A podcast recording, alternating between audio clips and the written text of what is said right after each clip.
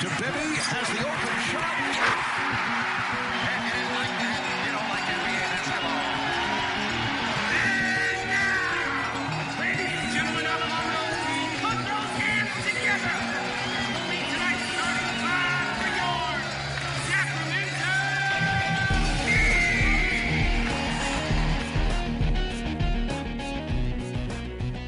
Welcome to the Kings Insider Podcast on CSNCalifornia.com. Sponsored by Max Muscle Sports Nutrition. Introducing your host, Sacramento Kings Insider, James Ham. Welcome to the NBC Sports California Kings Insider Podcast. I am James Ham. And joining me today, we're doing uh, a half car cast. Can we call it a half of a car cast, Doug?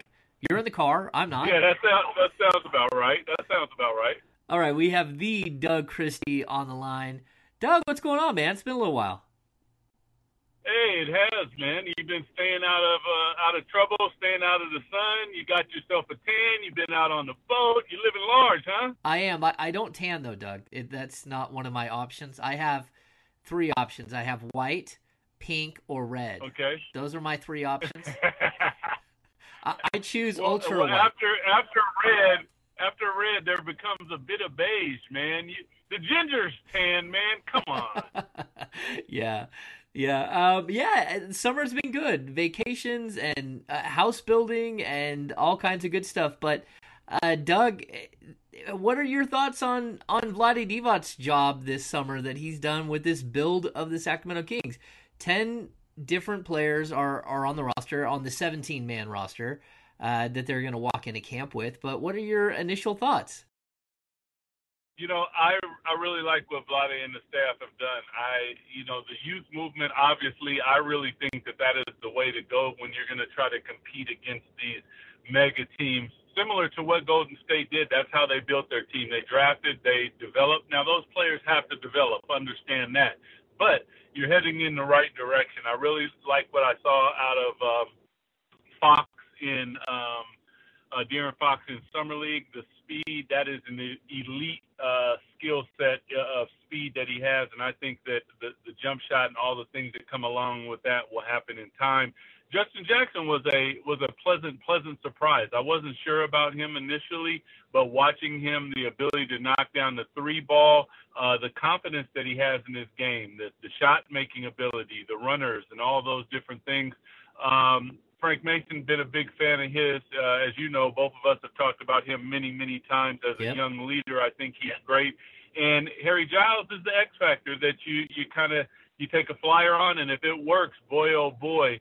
Uh, and then when you pair that all together with you bringing around second year players like Skal and Papa, uh, they didn't, you know, play as probably well as I would like them to see them play in the summer league, but it is summer league, so um, we'll, we'll see what they bring during the regular season. Uh, has Willie been working on his game? I would think that he definitely has.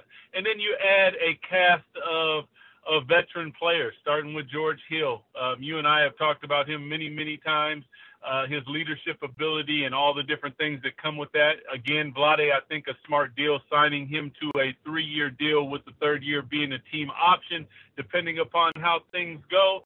Uh, and will he stay healthy? Can he stay on the court? But the ability to teach young players, he's been through the pop system. He's been in Utah with Quin Snyder. I think he will be fantastic. Vince Carter, uh, a guy who is fighting against father time and he keeps on beating him. But you know, Vince can bring the three ball. He's going to be able to explain to the wing players. He played it at an extremely elite level and he uh, he doesn't mind passing it forward. Actually, I think that that ultimately he may get into television, he may get into uh, coaching because just looking and listening to what he has to say, I believe that he he likes that. Uh, Z-Bo bringing him in, I thought was a fantastic uh, thing for the big men to to make them uh, a bit harder to understand how to bang on the low post. Now, this re- recent incident obviously does not bode well for that whole process, but the thought process that went into doing all this, I think, is spot on, Ham. Yeah, I think so too. And I we'll discuss the Z-Bo situation here to start because he's put the Kings in a bad situation. And you know, strangely enough, this is his second straight season that a 36 year old, longtime NBA veteran has hung this franchise out to dry. And surely we're going to have to let the court process take it, you know, kind of move through and see what happens here. I mean, I, I, know a little bit about what what could and could not happen here. It's very, very unlikely that he'll get any felony count or that he'll get any jail time. But uh, you know, in the state of California, two pounds is a lot of marijuana. That's what is being reported. He's driving around with two pounds of weed in his car. Now, what does that mean? Like you've been in an NBA locker room when someone's done something stupid off the court. And does it spill in, or do you guys pull together? Uh, because my understanding, especially of last year's situation with Matt Barnes, is Matt Barnes the person outside of outside of that locker room, and Matt Barnes inside the family was completely different. And Matt Barnes inside that family was a, a leader, a, a ringleader, and, and also someone that everyone kind of globbed onto. And so, how do you separate those two? And I mean, again, you've been in the locker room. You know, I uh, so I talked about this yesterday on the Grant Napear show that Grant and I host, and part of it is the the optics obviously are absolutely horrible. Yeah. And in in in the eye of the fans and in the eye of public opinion, it's going to be something that is terrible. It's going to get ran through until you get to the bottom of it and figure it out, whichever way it goes. But in the locker room, Ham, it's it's there's a different dynamic, and that dynamic is uh, now it has to be a healthy locker room, obviously, and I believe that's what the Kings have in a locker room like our locker room, you take our Kings team, uh, that turns into the running joke. Everywhere he turns, there'll probably be a backpack in his car, on his seat, and on the plane, and it, it becomes something that galvanizes the team. Uh, can he, if he does come back, can he use his mistakes as a lesson to pay forward and teach these young guys about what not to do, that is a possibility. But inside of the locker room, if you have a healthy locker room, it turns into more of a running joke of something. And, and I don't say that lightly as it's a joke, but that's how that's how athletes, that's how a family gets over it, as opposed to uh, sweeping it under the rug. You, you, you talk about it, you make it something that's funny, and it's something that you can move past. Now, if you're the Sacramento Kings, what do you do about this situation? Because again, this is kind of like an egg on your face situation that they keep trying to avoid. They'd had a really positive offseason. You know, losing Scott Perry after such a short time, uh, even that, you know, played itself out pretty well for the Kings. They were able to bring in uh, a, a replacement that everyone seems to be high on. But how do you deal with that as a franchise? How do you look at it and say, ah, you know, we've been a team that can't get away from this. How do we? I mean, clearly they they can't just waive Zach Randolph and and pay him out, you know, twenty four million dollars over the next five years. I mean, they have to figure something out here. But the perception issue that this team keeps coming up with, how do you deal with that? You know, this one isn't necessarily on the Kings. It's on the Kings because it's on their name. But this is something that he, a player that you just brought in. He wasn't in the fold. Uh, it, it's going to be something that has to get dealt with. I, I don't know if there's language in the contract that if he is convicted that you know they can get out of the contract. This is going to be an interesting situation as as as it unfolds because does this make Zach a bad guy? No, it doesn't make him a bad guy. It makes him that he made a really stupid mistake, and and that is something I mean that normally you see in your younger players, but it happens to anybody at any time. And it's going to be interesting how Vlade and the staff deal with it because if you look at Zach from when he began his career, he got into some trouble in Portland, and they were known as the Jailblazers and all of that. But since then, he's been a, an exemplary citizen. I mean, you talk to people in Memphis, and they praise and speak about Zach in the highest regard. And that's what I know of Zach from just playing against him and saying hello and meeting him. I don't know him that well, but uh, it's gonna. I think it's gonna obviously have to get played out firsthand in the legal system, and you're gonna have to let that play out. And then from there, I'm sure that the NBA may have some sanctions that they want to put on it, and then the Kings are gonna have to act accordingly. Yeah, I think you're probably right about all of that. The Kings are going to have to take a wait and see approach. I don't think any knee jerk reaction here is warranted. Again, it's 2017.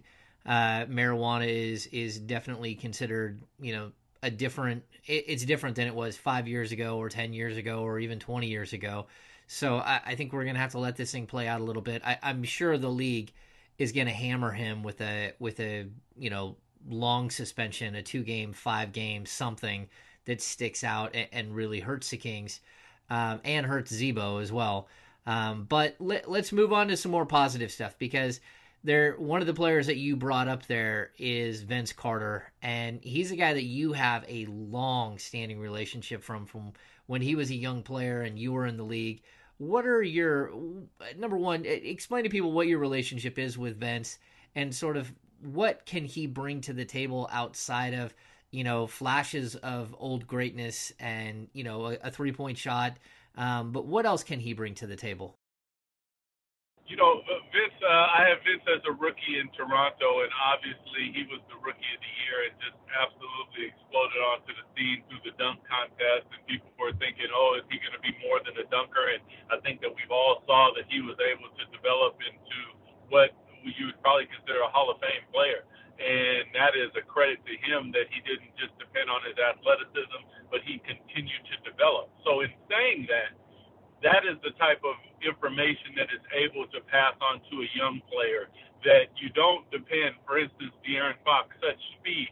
You don't always stay in sixth gear. You have to develop. How do you develop? You got to develop, you know, second and third and fourth gear to the young wing players like Justin Jackson, who he can talk about the ability to develop other parts of your game that may be deficient right now because that's something that enabled him to not only succeed in the league but have an unheard of longevity in the league as he goes into his 40s. So, uh, and then the positivity. Vince was always a positive guy. I, I like that in the locker room and always like that about him.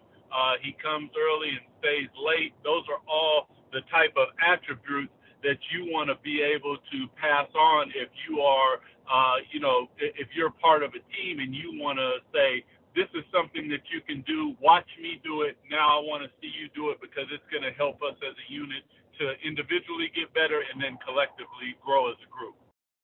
You know, Doug, you you also you've mentioned Josh Jackson a couple of times, and for me, of the rookies that we saw at, at summer league, he's the one. I mean, De'Aaron Fox has so much skill; it's crazy. But he was the one that jumped off the screen and, and jumped up when I was there in, in Vegas, and just like, holy cow, he, his game is mature. He has uh, a real calmness to him. He's got a bunch of tricks up his sleeve. He's not very quick, which is something that stood out to me. Not only, I think he's quick. I don't think he's very fast, uh, getting up and down the court. Um, he needs to add some strength, but what do you see from him, and how how would you kind of project him as a rookie? Is he a player that you would tr- put your faith in for 15, 20 minutes a game, maybe more, or you think he'll be a lot like some of these other young guys that need time to develop? No, I think obviously there are things that he needs to work on, and he has to develop as all players do. But looking at him as a uh, you know, he, he's a veteran, meaning that he stayed in college, I believe it was three years. He's a little bit of an older player, and I think that that's what you speak to when you talk about his game. Uh, I think that uh, he can be a guy that you can depend on for 15 or 20 minutes a game. I don't know if it'll start out that way, but most definitely on the defensive end, I think is where he's gonna, you know, get his chops at first.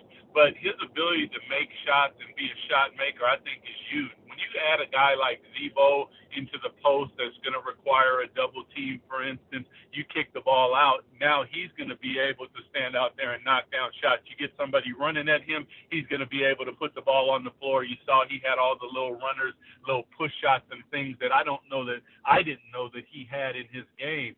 Uh, initially, you know, he kind of had the label of maybe quote unquote being soft or, uh, you know, not really locking in. I, I don't really know, but as I look at him, I that label you can throw out the door because I think that the kid can play.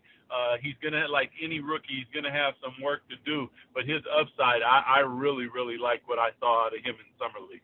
Yeah, I did too. Now we walk into this season, and I, I think Kings fans should be uh, they should be excited about the added talent. They should be excited about the future This year is going to be very difficult. It's not a lot of experience besides the old guys. Uh, how difficult is this going to be for Dave Joerger to balance, you know, realistically five veterans and 12 young players with very little experience going, you know, some of which will go back and forth between Reno. We got two two way contracts in there, uh, and JaKarr Sampson and uh, and Jack Cooley. But how is how is Dave Joerger? How difficult is his job going to be for him this year to sort of figure out a way to bring along the young guys, but not completely give away the uh, the object of winning? and, and just you know trying to keep going and building on this thing? Well, he's obviously going to have to develop these young players. I think maybe the the toughest part might be to temper the expectations of you know the Sacramento Kings fan base. That that might be the biggest you know part of it. Uh, he's done this before. He was in Memphis when they brought in Gasol and they brought in, uh, you know, the the young point guard um, Conley Jr. And th- that's a learning process as well. Now, it, the situation may be a little bit different, but uh, understanding that you have to develop these guys, and that means that they're going to have to get out on the court and they're going to have to get smacked around a little bit. I think is something that uh, you know, coach. You know, he likes to go for the win. That's his thing, and you know he will be pushing that. So that means he will be pushing them. He will expect a lot out of them. The job will definitely be difficult, but uh, I think he will be up to the task. It's going to be how quickly quickly do they develop how much time do they put in not at practice, but on their own, away from it? Do they go to the gym at night? Do they live in the gym? Do they watch tape? Do they, are they studious? All those type of things. And if, if they are, it, it'll happen faster than we, we hope. But I would say temper expectations this year because you mentioned it. You got veterans, uh, Vince, Vince Sporty, you got Z-Bo in, in his late 30s, and it's it's going to be tough because you are going to be playing young young players in a tough, tough Western Conference. That's right. It's a tough Western Conference. All right, I don't want to keep you all day. Is is there one matchup though that you're looking forward to? Uh, De'Aaron Fox versus Lonzo Ball, or uh, I don't know against Markelle Fultz, or uh, one of these other uh, against Dennis Smith. What are you kind of looking forward to? The the one like maybe schedule piece that's going to stand out to you that you can't wait to see this matchup? You know, I mean, when you talk about our guy and, and De'Aaron Fox matching up against Dennis Smith Jr., for instance, boy, oh boy, that guy jumped off the screen, by the way. Holy Doesn't he? yeah. Um, yeah. But uh, it's not him matching up against those guys. I want to see him versus Steph Curry. I want to see him versus Damian Lillard. I want to see him versus the elite players because that has to be what he aspires to be. So that has to be his measuring stick. That's always how I viewed it. I want to, if I could play Kobe every night or Michael every night, that's what I want to do because that's the ultimate test for where I'm trying to go. And that's who I want to see him play against. How does he match up uh, against a guy like Damian Lillard who comes at you a little different than Steph Curry does, but can he use his quickness? Can he can he get them in foul trouble at the same time? Uh, how, how is he on the defensive end? Because I like what I saw from him defensively, but can you play a defense without fouling and all those things? So not necessarily the the rookie matchups. Those will be very intriguing, obviously, because it's the Lakers, it's the Kings.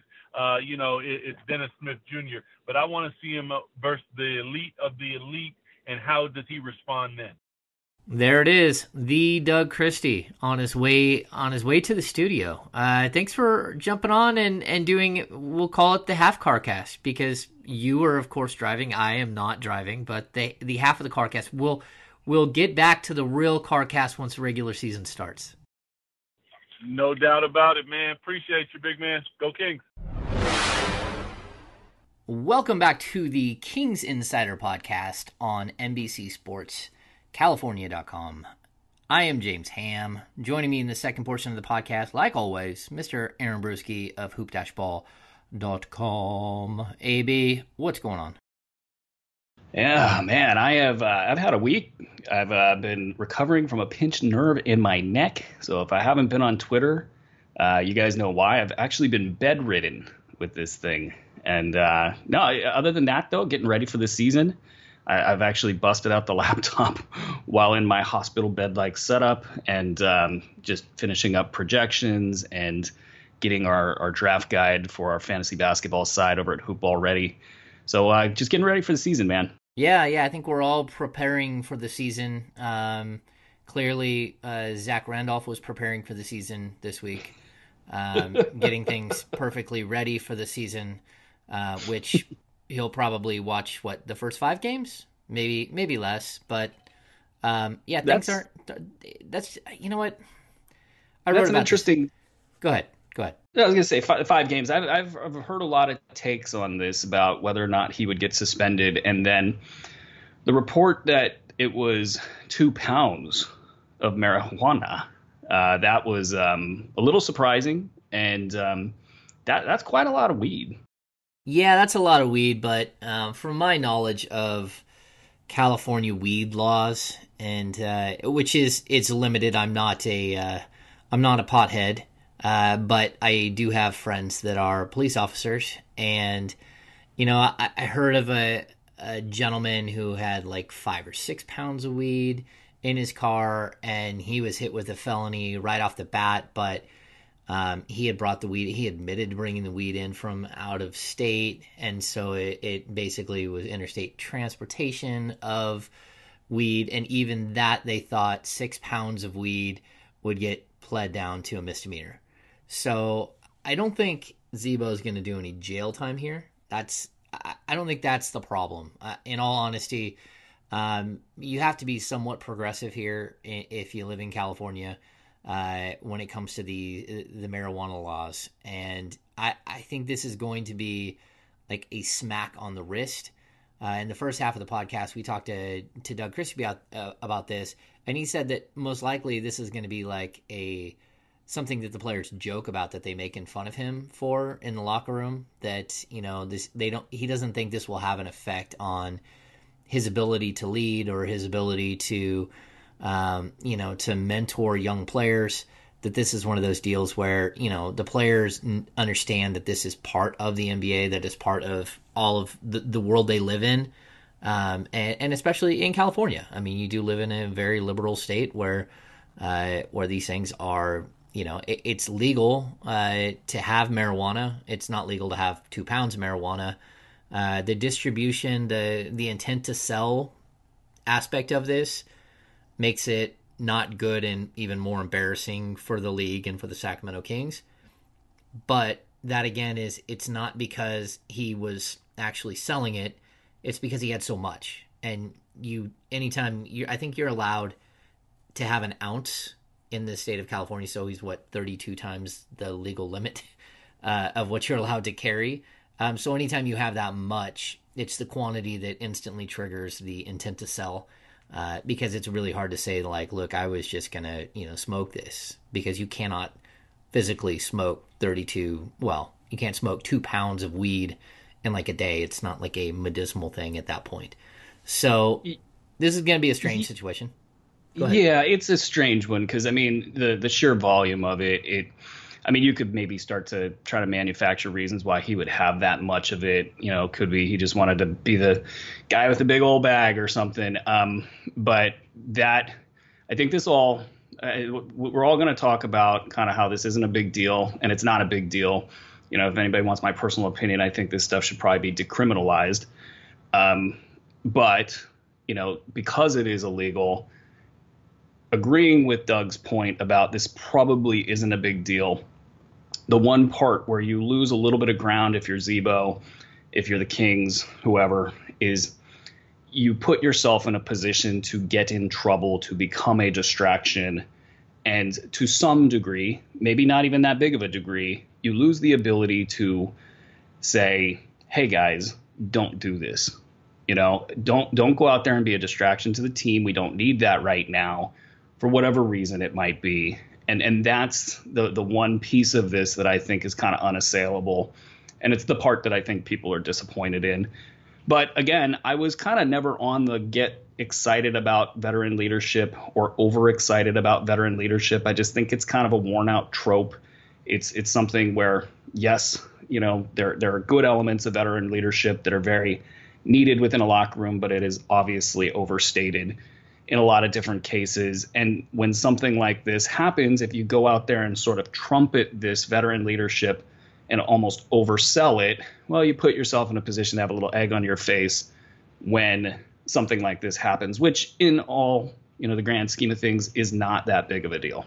Yeah, I, I think it's not that big of a deal. Like we're gonna see it play out. I don't know how quickly, but I mean, this thing is going to play out, and, and, and it's probably going to go away relatively quick. Um, again, I don't see Zach Randolph going in and doing you know three months in prison for marijuana possession.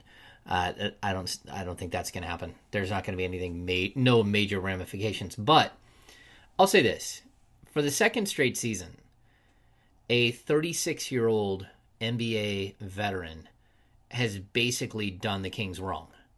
And that's what this is. That that's what to me is the most frustrating part. It's that you expect that when you get to a you know everyone makes mistakes when they're young type deal you know oh the demarcus cousins thing. I remember myself as a 22 year old man. Everyone said that again and again. These are like seasoned veterans. And i mean zach randolph uh, if you look at his past it's absolutely i mean when he was young he was arrested i think three times as as a high school student uh, he was arrested, I, and one of those was like possession of three handguns, stolen handguns that he was going to sell to help pay for food and stuff for his family. Um, he stole some jeans uh, because his jeans were he had no jeans. He had one pair of pants that he wore to school every day, uh, and people were making fun of him. So he went to a store and stole jeans. If you want to learn more about his past, there's this incredible Grantland story by uh, Jonathan Abrams that basically chronologues the entire Z-Bo life. Um, but it's the like overwhelming theme is that it's never that far away from him. Like the the issues are never that far away. He had uh, one of his buddies was caught with a whole ice chest full of weed in I think it's 2010, and he was driving one of Zach Randolph's cars. Uh, there there's this you know again this this understanding that he has he's a very good guy inside a locker room. He he's got a great personality. He's a family man now, um, but he still at times surrounds himself with the wrong people, and that's something that again the Kings took a gamble on, and they took a gamble on Matt Barnes last year, and it didn't pay off at all. Now I think they thought that Zach Randolph's issues were behind him. I don't think anyone could have thought that Matt Barnes' issues were like so far in the past because they weren't. Uh, but with Zach Randolph, I think you just hope for better, right? And what he's done is he's made the Kings, uh, he's put them on on the map again as a team that has a, an issue, and it's not just. I mean, while it probably will just all go away in some way, shape, or form, it's still the intent to sell. And now you've got to take him, and you have to attempt to sell him to a fan base that's done with the player issues like this. They're done with the fights in the nightclub. They're done with all of these things, and they want to move away from them. I mean, this is how many arrests? Three arrests in the last year for the Kings, including Darren Collison. That's not good. It, it, it also comes against the backdrop of, of the way that DeMarcus Cousins was ushered out by many in the media, as well as the team itself to some degree, saying that, you know, there was a big emphasis on character. And again, echoing your points, you know, this is, um, you know, in the grand scheme of things, there's a difference between Zach Randolph and Matt Barnes. Um, you know, Zach Randolph Oh, yeah. carrying around Yeah. allegedly a, um, you know, two pounds of weed is kind of like a victim, of, pardon me, a victimless crime. And so um, there's not, you know, I think we got to kind of be nuanced with the way that we talk about this. The way that you just said it is absolutely correct. Is the Kings come out having to deal with an issue that they didn't want to deal with. It backfires on them and it runs against the grain of what they've said. And um, It runs you against know, the it- it- culture, the culture grain that they kept promoting. They're promoting, promoting, and and again, the other thing I'll point out: Matt Barnes was the leader of this team last year until the day they waived him. He was the leader in the clubhouse, and, and, so and that's an interesting point. Um, there's a weird not to dynamic between Well- do what I say and not what I do. Uh, it- Well, and you would hear that with the Kings players talking about how Matt Barnes had provided such great leadership, and that was one of the big issues on the floor for them last year. Is Matt Barnes had this green light to do whatever the heck he wanted on the court, off the court, whatever, and it was a strategic blunder if you think about it. And as far as you know, folks that have probably played some sports in their life can can probably relate to this to some degree. Is that there was somebody on your team or teams that you follow who doesn't do everything the right way, doesn't play by the rules, maybe breaks a few laws here and there, but because they are the leader of the squad or because they um, kind of almost have, have that talent. Cred. They have talent because talent always talent. wins out. Yeah. There there's there's a weird balance of what leadership is and and it's possible to some folks that you know that, that this actually is a good thing you know? Is like you have a little bit of cred. You went out there you had some fun and you, you had your, your backpack full of weed and blah blah blah. Um, you know that's probably not the case with this group. I would say that this group of youngsters has their heads screwed on straight. So I think that they're, you know, not to use that term nothing burger because it's absolutely dumb, but this is this is kind of in that ballpark, but it makes the Kings, you know, cringe. It makes them a part of a bad headline. And I, for me, I thought first thing was like, this is why you don't get all loose about veteran leadership because no matter who it is, what team we're talking about, it always gets oversold. Yeah, yeah, and, and, I mean at this point, you know, the Kings have had some. Uh, last year, I think uh, they did some good work in the community, and especially Demarcus Cousins and even Matt Barnes. Uh, you know, they they went into the community and had the conversations with the police and the youth of Sacramento about trying to mend fences between the police and and you know certain groups of people in Sacramento, and, and certainly the youth, the the uh, the youth of Sacramento, you know, trying to understand why it is that certain things happen with the police. And and you know they they did all the role playing and all these things that you know they're really doing good work. And and so I appreciate that and I think Garrett Temple is a guy who's been very outspoken. I mean, what you want is some sort of balance here between you know you do want guys that can that can teach guys how to be professionals how to how to stay out of trouble. And uh, so there is this this issue that you did put some faith in Zach Randolph. You did pay him twenty four million dollars over the next two years. You're not they're not going to buy him out. If he were, I think if he were convicted of some felony charge, they would have the rights. There's some sort of morality clause that they could get out of his contract. I'm almost positive of that. But what they've done here is, uh, again, like they're they're making the script more difficult on themselves. And I hope that this thing again just kind of smooths over and we we move past it. I think a lot of fans are, you know, they're like, okay, this is this is typical uh, NBA stuff or typical, you know, in today's society. And so I, I don't know, Aaron. I, I, don't know what to I, say. I, I, just I think it's just stupid and it's gonna blow over. Yeah. Like that's it's it is again that stupid term, the nothing burger, and I um, hate covering it. I do. I hate covering it. It's things. yeah. It's I think it's a you know it almost brings back PTSD for a lot of Kings reporters. the dog days just, of summer, just like something pops up and you're like, my God, not not in any other city does do they have to deal with this kind of stuff, but.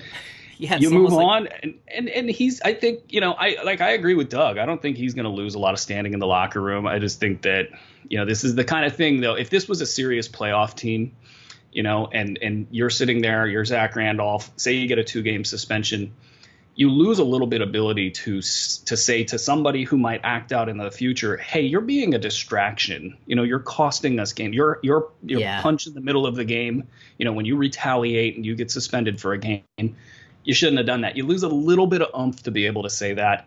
Um, this can always be spun as a teachable moment. I don't think these young guys really need that. That's just my opinion, seeing kind of how they are out in the community and and really just kind of the kind of guys that they are. Um, so again, I don't really think this is a big deal, but we'll uh, we'll see how it all transpires. That's a I do think he will get just my I'm not a lawyer, but just kind of following this stuff, I think he would get pled down to a misdemeanor. Yeah. And then it would be a judgment call for the league or the Kings on, on what they would want to do with the suspension. I, I can't see them going higher than two games. I can see them going higher than two games. But that's mm-hmm. just that's just me and I mean I think we were all shocked last year with the eight game suspension from uh, for Darren Collison. But, you know, again, it's just like it's deja vu. It's like we thought you were supposed to be here to lead, and now we're dealing with really what amounts to just ridiculous off the court stuff that should never be an issue. So I don't. We'll, we'll move on from it. We'll move on from it, right? Yeah, yeah. Well, I, and I guess you could pivot into the DeMarcus Cousins possibly arriving back in Sacramento on the 26th of October. I did think I saw a um, a tweet with either some of those rolled eyes after the Z-Bo thing came out. I yeah. don't know if that was a, a subtweet. That's what you gotta love, DeMarcus, because you never really know what he's tweeting about. You have an idea what he might be tweeting about, but certainly the eye roll thing. Um, yeah, it's if that date is what it is, that's great. I mean, get that thing out of the way as fast as you can if you're the Kings. If you're DeMarcus Cousins, I think both sides need to kind of have that moment and and move on. Um, that's going to be great theater. I, I especially with the way Rajon Rondo is a part of that mix. You can have two players that, that are really going to have it out for the Kings because basically Rajon Rondo was told to kind of kick rocks at the end of his tenure in Sacramento. So I would imagine that both of them are fired up. Yeah, yeah. I think so. I think it will be an interesting night. It'll be a lot of emotion. Um, you know, I, I don't have any confirmation on the date. That's something that the NBA schedule hasn't come out at all. And I don't know how you get the advance on when uh, a nationally televised game is. And the Kings get very few nationally televised games. Um, and according to Carmichael Dave, right, this is a TNT game. Um, That's where the report came from. Yes. Yeah, yeah. So I have no idea where to go with that. I just know that you're right. It is something the Kings need to get out of the way. They need to get it out of the way and gone, uh, so their fans can move forward. I expect some sort of tribute to Demarcus. Um, I expect uh, a mixed reaction during the game. I think he'll get a nice ovation when he comes out on the court. I think he'll be extremely emotional, and then as soon as anything happens that reminds you of some of the things that he brought to the table, I think you'll hear spatterings of boos. Uh, and then you'll also, you know, he's probably going to drop 40 or 50 on the Kings because he's really going to come out. And, and Kosta plays big minutes in that game, right? Because Kosta Kosta every time he snared a rebound of Demarcus Cousins, he, he would get a little snide look. Yeah. yeah. I, am looking forward to that matchup right there. Yeah, I think Kosta will play. I, I think Z-Bo will play against him a bunch. Uh, and then the Kings are kind of, you know, uh, what do we do now? Because I don't know, Willie Cauley Stein, if he's gained 15 pounds in the offseason, which I don't think he has, maybe he could get low enough to, to defend DeMarcus a little bit. But uh, DeMarcus is just, you know, as far as talent on the court, he's an incredible player. And I, I loved watching him play and I'm excited to see him and, and say hello and, and you know kind of get this thing past everyone and, and just kind of move forward. Um, and, and, hopefully he can do that as well. And this doesn't become like every single time it's some big fanfare because that's just not healthy. And if he's not in New Orleans next year, what happens then? Is it like every time he plays the Kings and the Pelicans, he's got bad blood? I mean, I, I don't know how this really should play out, but I, I think fans should appreciate the six plus years that Cousins had here, the three All Star uh, appearances, the Team USA gold medal that he won while a member of the Sacramento Kings. I think those are all things that Kings fans should applaud and say thank you for you know the the player that you were here in Sacramento, and then kind of move on. Yeah, Willie Cauley Stein. I, I wonder how that, that Navy SEAL training's gone. We haven't we haven't seen anything or heard anything on that. I forgot about that. Yeah, that, I mean that that was like a big deal. Um, you know, I, I, I, Willie, this is a big year for Willie. I know we didn't, you know, talk about talking about him today, but um, you know, he, he showed a weird transition last year of, of defense to offensive player. Um, at times, you know, rebounding was obviously an issue early on, but even defensively, you know, just not a lot of steals and blocks. Um, wondering what version of Willie, because it feels like he's going to reinvent himself every single year um, what version of Willie do you get, and, and what would something like Navy SEAL training actually do there? Yeah, you know what? Let's segue into into that. We we are taking on the position by position as we go through, and so the last week we took on the shooting guard position. We were going to talk about the wing position today, but you know what, Aaron? Let's talk about the let's talk about the center position instead because yeah, let's do I, it. I think it's about it's a very very intriguing situation. The small forward spot it's you know Garrett Temple and a bunch of young guys, but the the center position. Um, we have Papagiannis, which you know I, I expect Papagiannis to spend a tremendous amount of time in Reno once again. He did not have uh, any way, shape, or form a a huge showing in summer league. Um, and and then we have Kosta, and we've got Willie, and in a small ball situation, we might have Skal playing this the the five. Uh, so I, and, and maybe even Z-Bo playing the five in in certain situations. So they have a lot of depth at that position. Um, who do you think starts? We starting opening night. If I had to put money on it, I'd put Costa in there. You know, it, it's not my choice, um, but I do think that Kosta runs the offense the way that Dave Joerger wants the offense to be run, and so you're going to see a lot of uh, dribble handoff. You know, at the elbows, you're going to see him kind of just monitoring that that paint area. Um, whether or not it's as big of a deal as it was last year, because pairing him with Demarcus Cousins was such an odd fit. Um, maybe it works this year. I, I, a lot of this with that position comes down to combinations. And again, how are you running this offense? Because if you're going to run that Horns offense 60, 70% of the time down the floor, um, you know, you got to have big men that can make decisions with the ball. And with Kosta, it's all very simple. He's not looking for his own offense. He's really just looking, where do I go next? And everything does flow. Now, you do have a zone defender in the paint that's going to cut off everything in the lane. So, where do the Kings go with that? Um, you know, I think he could pair quite nicely with Skal. Mm-hmm. Um, Skal's going to have to be able to rise up and shoot. He'll have to be a little bit more aggressive with the ball. Um, you know, with Z-Bo, he, has got a little bit more of a kind of a paint game. Um, though Z-Bo has sort of retreated to the corners of the floor where he, he does that mid post fadeaway jump shot um, that that might work with a um, Kosta Koufos on the floor because you you really don't lose anything. Um, having Kosta say on the other block where where the guy's basically in a one on one situation with Z-Bo, if if they play him too close, Z-Bo can still go around him, and if they don't play close enough, Z-Bo can just sit there and hit that little set shot. So it's it's combinations, but I do think that Kosta, especially early on, I'd slot him in for 20 minutes if I had to predict right now. Yeah, you know what? I like what Kosta brings to the table as well. Uh, we've seen video. First of all, Kosta is one of the best human beings you're going to run into. Such a, a good dude, and he's a guy who can fit in with almost any group. He's a hard worker. Uh, again, if you've seen his his videos that he posts every once in a while, he does work on his game and his body. Um, if I were to put money on a uh, like a if, if the Kings were to have like a uh, a bodybuilding competition back behind the scenes where you know they were showing who's like the most who's in the best shape and who's ripped, uh, Kosta is probably going to win that. He's super strong, super lean takes care of his body, understands that this is a business. He's a player that will retire with more money than he ever made as an NBA player. He will have made his money work for him. He's a smart guy. His father was a doctor, uh, well put together guy, and and so I, I think Kosta does provide probably the best option if you're going to go with Skal at the at the power forward position. Um, I think what we have here is two combinations that you can probably go with. I don't believe the thin towers are a good fit for this team this year uh, for extended minutes as far as starting. I think the Kings should go with either Z-Bo and Willie Cauley Stein or Kosta and Skal.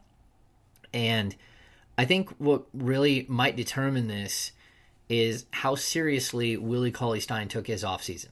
And he did not take last season uh, offseason the right way. He did not come in ready to play. He got destroyed in summer league last year. Uh, he came into training camp and was a complete non-factor, and had to fight his way into the Dave uh, Joerger rotation. And I think down the stretch, stretch, he showed some really nice things. He showed that he does have a little bit more offense than we thought. Uh, he rebounded much better, but all of these things that he did is sort of it's symptomatic of the enigma that is Willie Cauley Stein. And it's that his potential has always been there to be great. But whether he can focus on being great and doing do the things that you have to do in order to get there is a whole other set of questions. And so I think the Kings are going to take a very cautious approach to who and what he is because I still don't think they know who and what he is, and I don't think Willie knows who and what he is. And I think what Willie thinks he is and what he really will be at the NBA level are completely two totally different things.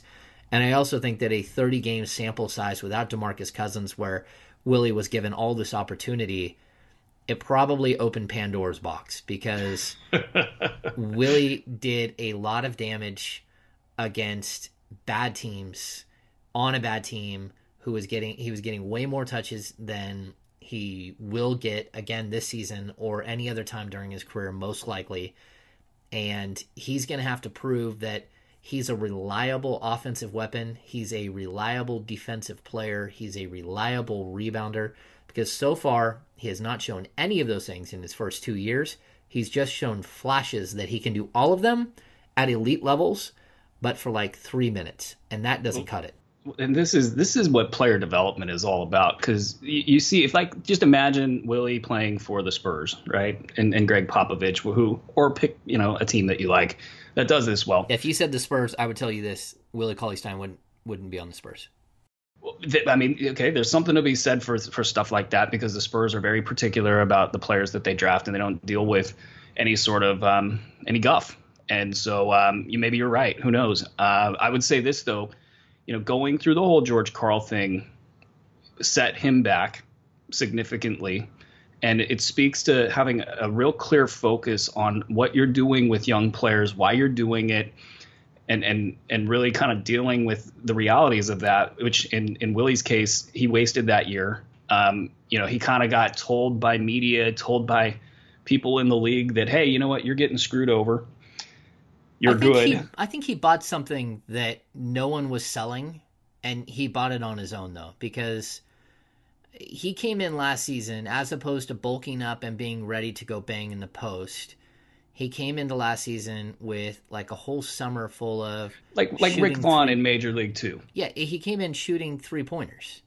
And, yeah. and thinking that he, I mean, he worked with Peja, which I don't think when we say work with Peja, I don't think that means that he worked like you know, 17 days during the summer with Peja Stojakovic on shooting three point shots. I think Peja worked with him a couple of times on his base, how to, you know, how to shoot from your legs and up through your body and, and how to repeat the same thing. And then certain times you saw it and other times you saw Willie Cauley Stein with the narrow base look like he was about to fall over while he's shooting his jump shots. Um, so I don't think all of that stuck. Although the the release did because he was hitting a lot of those, even though he was off balance. Um, but it, it kind of reminds me a little bit of the Donté Greene situation from you know 2010 when I first started covering this team. That he went into the offseason being told that he was going to be the small, he was going to compete for the small forward position with Omri Caspi, and he came into training camp 30 pounds overweight, acting like he he had planned on playing power forward, playing some stretch forward and some power forward position. No one told him to do that, and that was an excuse. That was an excuse because he did nothing and he got fat. And it's one of the reasons why he's no longer in the league, unfortunately. But he got so far out of shape that he couldn't even run up and down the court. And the Kings had to spend the first two, three weeks of training camp just trying to shave off 10, 15 pounds of just pure, you know, water weight that didn't need to be there at all. And then then they had to start like putting him into a position where maybe he could start competing for a small forward position. But but look at the end of his of Willie's year with Karl. What did he do in that year? Like at the very end, he started hitting a couple jumpers, you know, showing this real good around uh, all around game, and with no kind of leadership kind of in place at the time, mm-hmm. you know, and, and waiting until you know the Dave Joerger regime kind of gets get the box boxes moved in and move into the house, so to speak he goes into that offseason thinking he needs to become a more versatile offensive player and finds out amidst a lot of really kind of glowy coverage, you know, from the team. Willie's our guy, you know, he's kind of one of the positives from this last season. We're going to kind of build around that and I think Willie heading into into summer league really thought that he had a lot of leash with that offensive game. And what he found out was that he had no leash and that he needed to be rebounding and playing defense, and it didn't matter what he brought on the offensive end. And Dave Joerger made him an afterthought for the first half of the season. So, from a developmental standpoint, due to a lack of communication overall, due to a lack, lack of shared goals, that whole first one and a half seasons was pretty much a waste. and then you get to the post Demarcus Cousins era, and you really just kind of let you know Dave Joerger just kind of rolled the ball out there and said, "Okay, guys, go do your thing." And Willie, you know, had way more touches than he probably will will have Yeah, at yeah. the NBA level. And you're right, it is the enigma of this offseason because a Willie that's kind of optimized, if you will, that knows his role on offense, but's really protecting the rim on the weak side, getting in there and rebounding, and, and starting to deal with some of the deficiencies that are clear on tape, like challenging three point shooters is something that I think for two years, even the most kind of casual Kings fan knows Willie doesn't challenge three point shooters all that well. Is he going to come into this season with a real good understanding? Okay, here's my strengths, here's my weaknesses, here's what this team needs me to be, and, and then really approach it like that? We just don't know. So when we find out what that will be, he's that kind of interchangeable piece where, I mean, theoretically, you could probably play him next to Kosta Koufos for a little bit and not lose too much. Because, I mean, what's the difference between Willie and Skal at some level? And we're already talking about doing that. Um, but you're right. You got to split those thin towers up. It really is about skill, I think. You know, with with Zach being the most skilled of these four players, and then somewhere between Willie and Skal, you'd get a little bit, you know, kind of a halfway point in terms of skill. Because if you put two guys that aren't skilled together, you know, like the thin towers at this point in time, I think that bogs down offense, and I think on defense you're going to have a little bit of trouble, and you're going to have trouble rebounding. So splitting those two up makes a lot of sense, but having enough skill on the floor is probably what Dave Joerger's looking for. Yeah, I think Skal has a tremendous amount of skill. I think he doesn't have a lot of strength and he doesn't have a lot of experience because he he did not hardly play at all at Kentucky in his one year there. And so I mean he comes in really needing to like a, a crash course in what is basketball. And so I, I just think like Willie had 3 years at at Kentucky.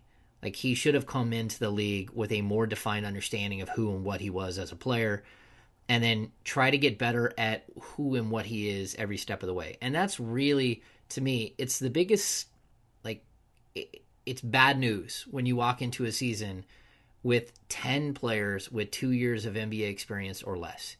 Cuz now what you're faced with is 10 players who do not know who and what they are at the NBA level and what their ceiling is and they're going to try to show you that what their ceiling is each and every night.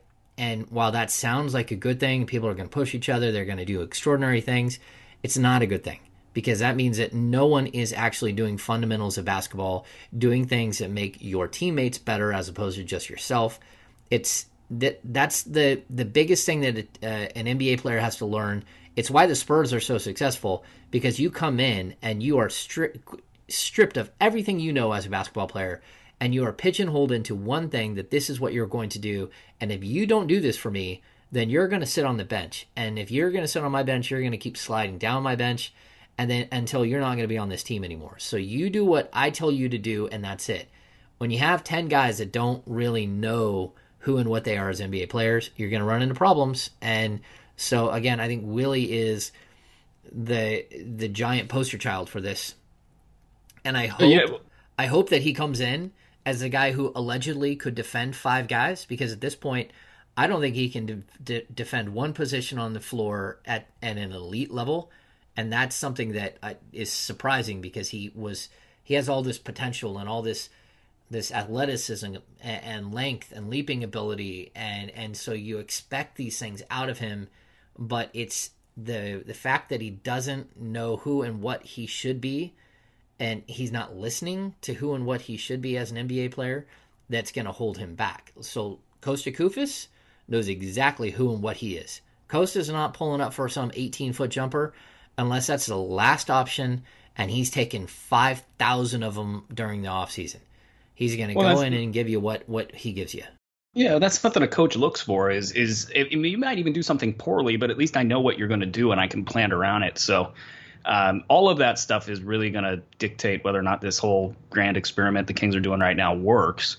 Um, you know, Skal included. Skal's in that same bucket where you need to know that he knows what he's doing when he's out there, and developmentally, Yeah. You know, we haven't seen that. We haven't seen it in, in summer league. We haven't seen it at the end of last year. It's kind of why I was, you know, as far as if I had my druthers developing the team, I would say, you know, let's really put a heavy focus on Skal so he can feel the game, so he can kind of feel the outer bounds of what he's capable of and, and really get a good feel for just how he's approaching that particular situation because we're going to head into this season and he's going to go through that same feeling out period and it's all going to happen um, you know at the 20 30 40 game mark as opposed to trying to subtract 10 20 30 games off that last year. Um, but as far as uh, you know the way that this all kind of comes together i, I do think you're going to see Co- costa i think you're going to see randolph you know in kind of heavier doses 25 minutes a game for randolph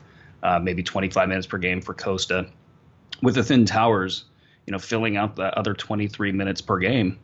Um, you know, if the if the Kings decide to go small, you know, you could expand a little bit of um, minutes for those guys. I don't know how that might work. Um, you know, small forward positions pretty pretty empty at this point. So um, you know, it's really four guys, two slots, and and you can see the veterans play a lot early on. Yeah, I, I think, in my opinion, if I'm gonna break up minutes now, I'm gonna go 20 minutes for Kosta and 22 minutes for uh, for Z-Bo, and I'm gonna go 28 minutes for uh, for Skal, and whatever's Early. left there. What do we got? You're gonna go 28 for Skal early. Yep, I, I think I, That's I, that's awesome. I think what they're going to do is they're going to give him every opportunity to be a featured component in this team, and they're going to try to get him going and, and try to get him some confidence early and, and try to play through him. Um, maybe I'm wrong, and, if I'm wrong, I don't think I'm going to be wrong by much. I mean, it could be 26 minutes, so uh, a 26 22 minute split between those two, between him and at, at the uh, at the four but I, I think we're going to see that those extra two minutes come at the center position. So I, I would guess we're going to see 20 minutes, maybe 22 uh, at at the center position for Kosta, and you're going to see 20, maybe 23 minutes for Willie Cauley Stein, and then you're going to see a couple of minutes stolen there by Skal as they when they go small and they really start to move up and down the court and start running. Josh Jackson playing uh, a little bit of uh, Justin Jackson, sorry, playing a little bit of the the four, um, and you know that's what I think. I, I think they're going to try to go young and, and fast and go crazy on you. I, I have um, some projections to update if that's the case with Scout, and I think that's the best way to handle this. I think that you know, a lot of these young guys should be playing way more minutes than they're going to end up playing, um, and and I think that this stuff about earning minutes is is very overwrought. Um, but as far as uh, a wish list item, I would say I would like to see less of Z-Bo playing with Kosta Koufos. Um, for the mere fact that if you put Z-Bo on the floor with Willie or Skal, there's something that happens when you play with players that are demanding and that have experience and that are very good. If you stand in the wrong place, if you don't do what you're supposed to be doing, you're going to hear about it. So, speaking to that veteran leadership thing, let's milk it for all it's worth. Getting Z-Bo on the floor with those two, and by the way, both can help uh, account for his inability to jump over a piece of paper, and and therefore are good fits. I, I just think that that would be a wish list item, you know, in, in terms of pure development, so they can kind of feel what playoff basketball feels like. Because you know, Kosta's a great guy, and and all of that. Um, is he going to be barking at them? Is he going to really be demanding of those two? Maybe a little bit, maybe even a lot. But he can't come to it with the experience of Zach Randolph, who has gone and beaten better teams deep into the playoffs. So I think that you know you, you got to have that pairing. But I worry a little bit that your your most ready veterans, you know, it, it, there is a line of thought that those two could start together and and play a significant amount of minutes, play 25 minutes per game with each other, and you're not going to get more than 25 minutes than out of Z-Bo. So Yeah, that would be my wish list item for the for the bigs. Yeah, that'd be a little strange. And we talked about this before. There's going to be some sort of mix that the Kings have to go with here, and that includes, you know, George Hill starting, uh, but but De'Aaron Fox playing substantial minutes as well. Uh, it, it's gonna, you know, they have to balance out this youth and this uh, this veteran, these five veterans that they have, and and I don't think what you do is start five veterans every night, and then have five guys come off the bench and and show just really how young you are. And I I think they're gonna have to mix and match, and it's gonna it's gonna be a puzzle that's gonna take Dave Joerger plenty of time to figure out. But I think certain players are gonna force the hand, and that's what you want. Guys that that come in and demand minutes, that's what you're looking for. And hopefully, hopefully the Kings can have guys that do that. And you know they're gonna Yeah, have to have one, one or two of these young guys step up and be that guy. Yeah, both both Willie and Skal need killer instinct. That's that's I think what both of them, you know, kind of lack in their game right now. And um, that would be, you know, if Z-Bo can bring that to the table for those guys, then uh, that would be huge. I think both of those guys with killer instinct would be, you know, um, players that teams would want on their team. Yeah. All right, Aaron. So do you have any final thoughts? No, no, no, no, no final thoughts today. Just um, everybody be good. Yeah, I'm gonna say uh, final thoughts. I'm not gonna get super political, but just be nice to people. It's just ridiculous what's going on out there, and uh, I hate to see things like this. The violence that we're seeing uh, fed to us 24 hours a day, uh, whether it be abroad or whether it be here in the United States. Uh, this isn't what we should be doing as people, uh, as a country, and uh, so be nice to people and knock off the the craziness and uh, let's let's try to survive this this world together. So, Aaron, uh, we'll be back next week. Um, thank you to Doug Christie, my good friend Doug Christie, for hopping on and joining us in the first half of the podcast. For Aaron Bruski, uh, I am James Ham. That's going to do it for this edition of the NBC Sports California Kings Insider Podcast. See you soon.